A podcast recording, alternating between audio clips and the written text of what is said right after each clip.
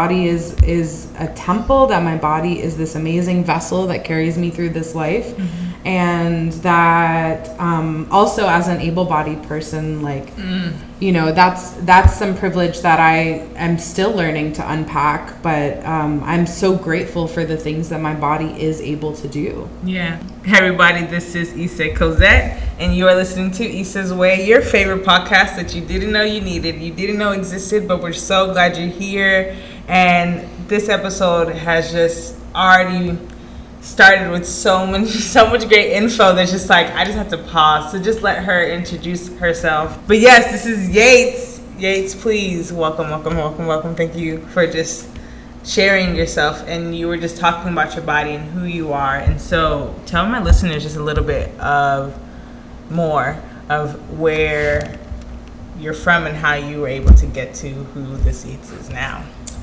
Okay, hi, my name is Yates. I'm 26 years old. I'm a queer feminist translator. I'm a fat woman, and I live in Puerto Rico. I think it's very beautiful to hear your story. And um, see, this is why we shouldn't be scared to embrace ourselves, you know? And I think that's like the beauty of this generation, the beauty of coming of age right now, right? Because there's so many ways that we can explore and tap tap into different um, identities, right? And like who really can question us if this is how my body feels and this is my experience, and it's just like that's pretty cool.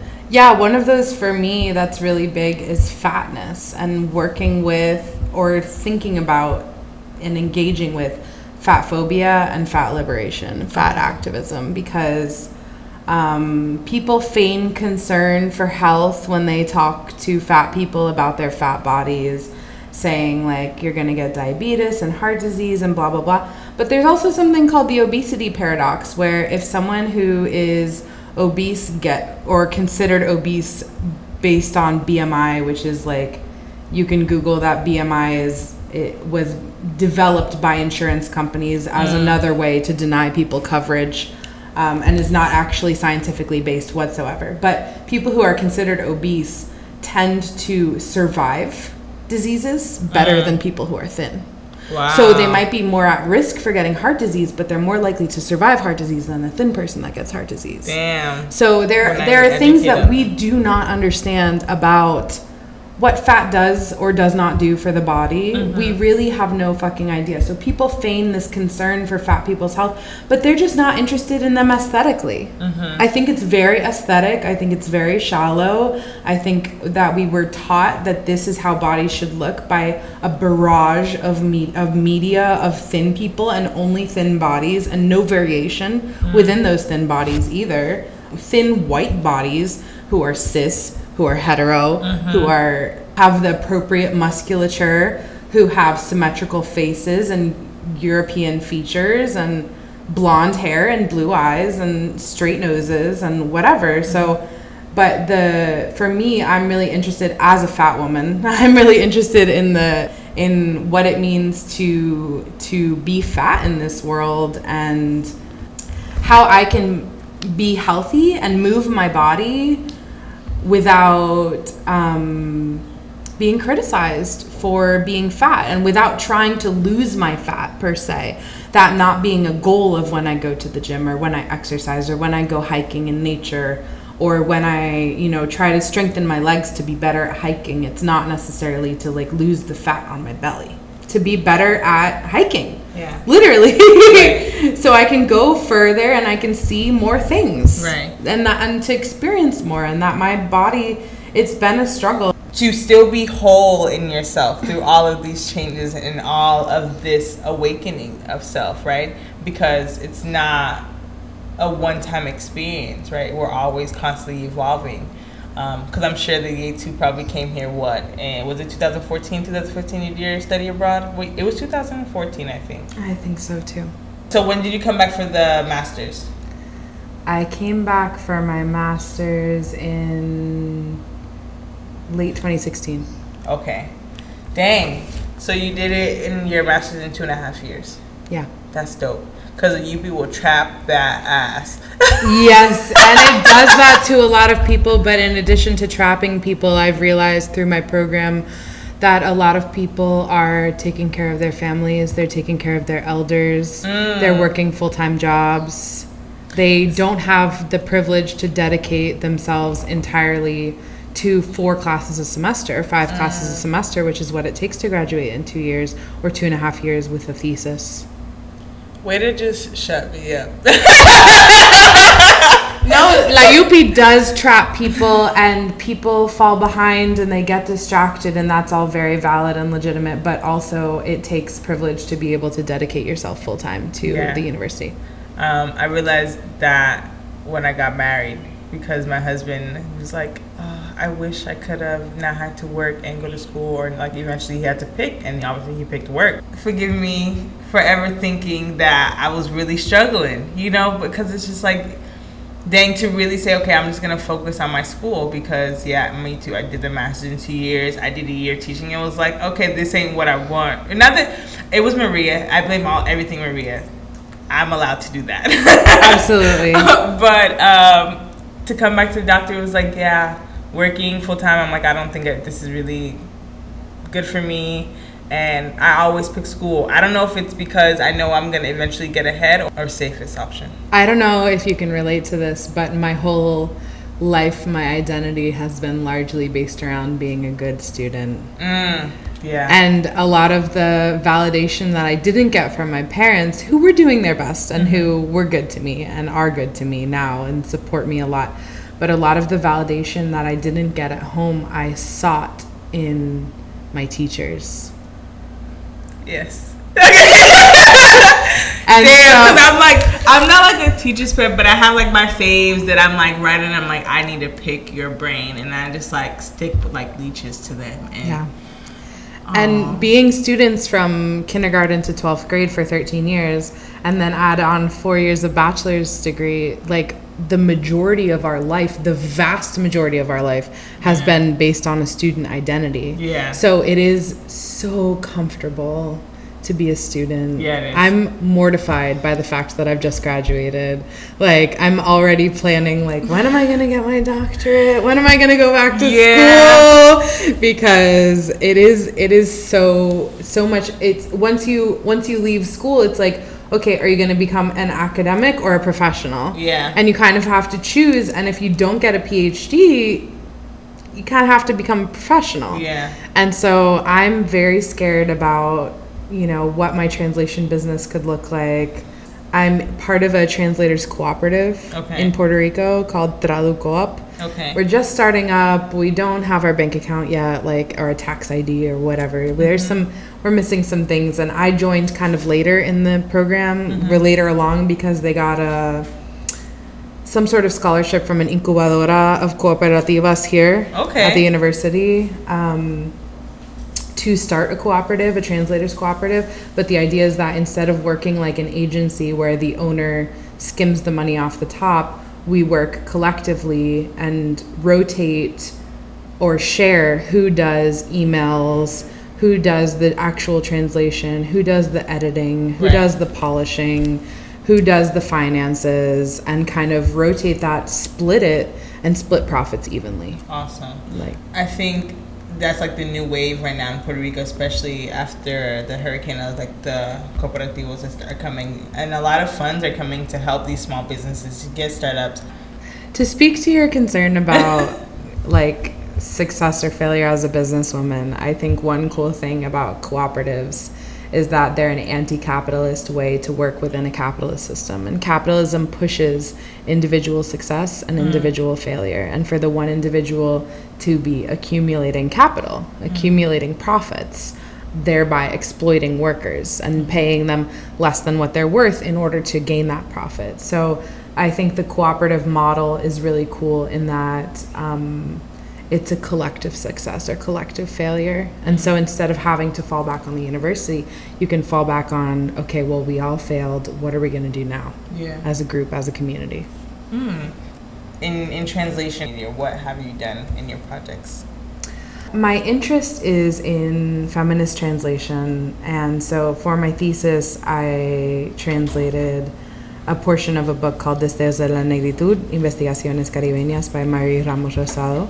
Which I translated as Glimmers of Blackness Caribbean Research. And this text is a text in which the author is trying to link blackness in the Caribbean, link Puerto Rican blackness to blackness from Haiti and Guadeloupe and Martinique, and um, kind of foster these creations in this community um, through Bomba y Plena, for example, through literature, um, and talk about the ways that these islands have influenced one another. The blackness, the individual blackness of these islands has influenced one another. As that's part of my thesis, these these essays are now available in English to African diaspora studies in the United States or globally. Uh, and my author is free to use them however she will mm-hmm. to distribute them or do whatever she will with them um, completely for free. Obviously, it was my thesis. I look forward to reading that. You can pass them on to me because for my research thesis and my master's, I focused on Mami Wata and Nigerian texts.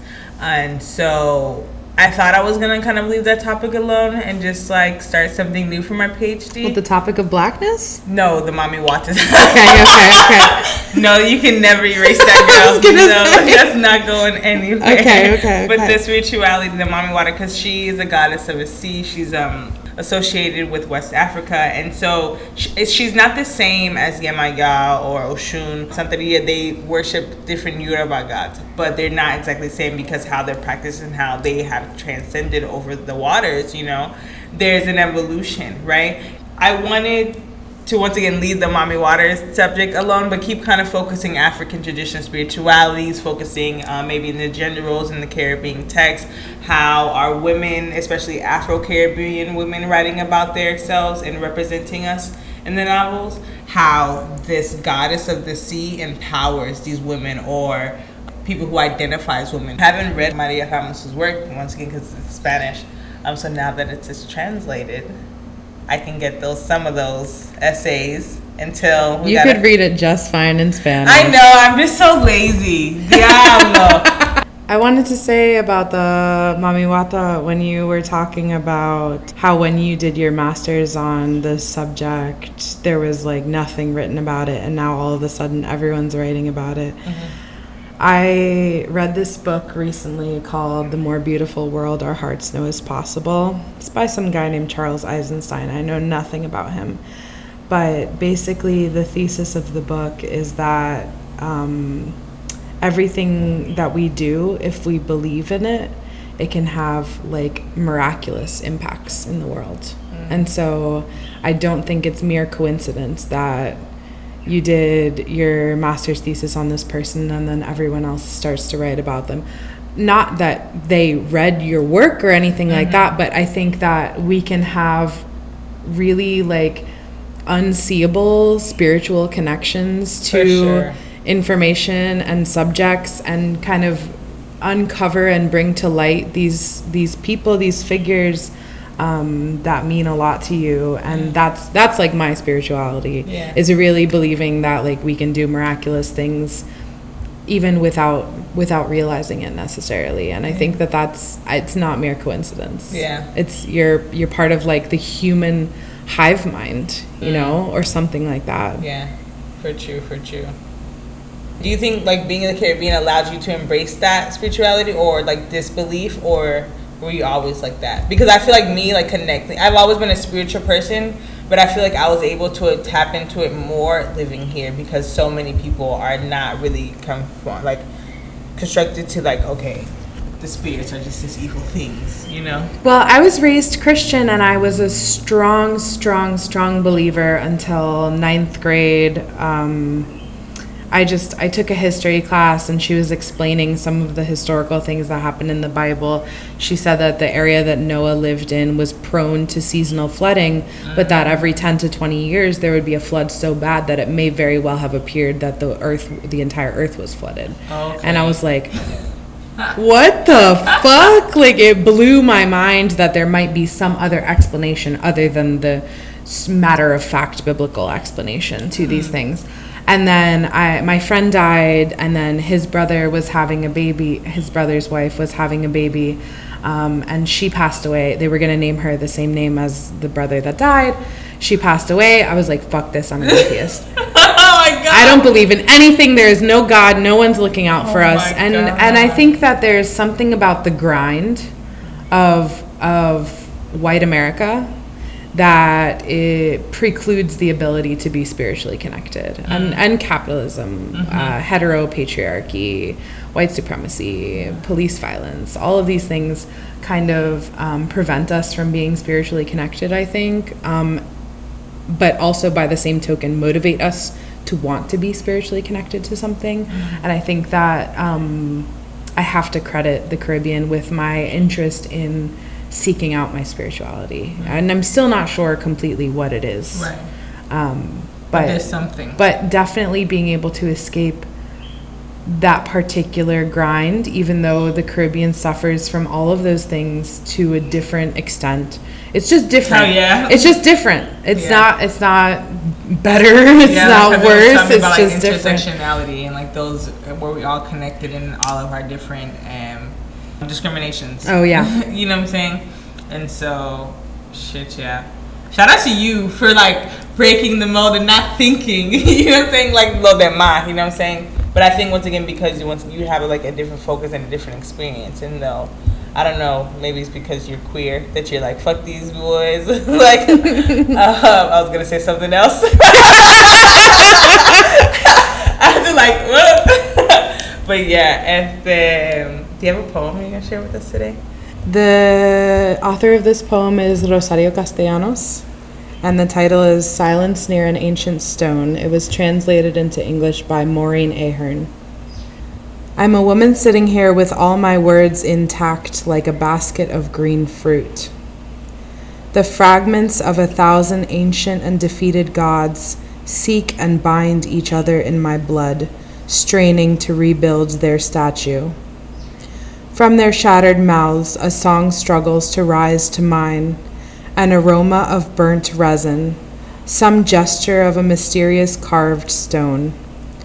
But I am oblivion, betrayal, the shell that did not hold an echo from even the smallest wave in the sea. I do not watch the submerged temples. I watch only the trees moving their vast shadows over the ruins, biting the passing wind with acid teeth. And the signs close beneath my eyes like a flower under the awkward fingers of the blind. Yet I know, behind my body another body crouches, and around me many breaths cross furtively, like nocturnal animals in the jungle. I know that in some place, like cactus in the desert, a clustered heart of thorns awaits a name as the cactus does the rain. But I know only a few words in the language or the stone beneath which they buried my ancestor alive. Damn. The first line I'm a woman sitting here with my words intact like a basket of green fruit. I could always relate to, but because of my privilege, there are other parts of the poem. She's Mexican, Yeah. Rosario, that that certainly are not mine to reclaim or to take hold of uh, in any way. But I am glad I got the opportunity to share her poetry Yeah. with your listeners. Me too. Because I didn't know about her work, so now I can read some. So thank you. There's a great anthology. It's called the Rosario Castellanos Reader. okay. Most, almost all of it was translated by the same woman, Maureen Ahern, Okay. um, and it has short stories, poems, uh, essays, and her play. And it's maybe like twenty dollars on Amazon or something. I don't know. We'll, we'll definitely try to look into that. It's in English for your lazy ass. Is it? no excuses, Lisa. okay, darling. And I will definitely check that out. Thank you. no more excuses. I need to have you hold me accountable, but I'm not gonna put that pressure on you because I know you need that break. But I know. Thank you so much. Um, how are you on your way, Yates? Uh, I'm gonna tread lightly and let go of my sadness. Yes. I hope that we can continue to have this conversation, uh, not with the mic on, you know what I'm saying? um, and just to continue to empower each other. And I'm sure you'll inspire my wonderful listeners who are so faithful and so wonderful. Um, can you tell them where they can maybe connect with you if you want them to connect with you? Uh, yeah, you can find my private Instagram. I'll probably add you though. Uh, at Yatesy Poo, Y A T E S Y P O O. Yatesy poo. Yes, send her love, but uh, with consent. Amen. Hey, um, this is Issa Cosette on Issa's Way. Y'all be blessed.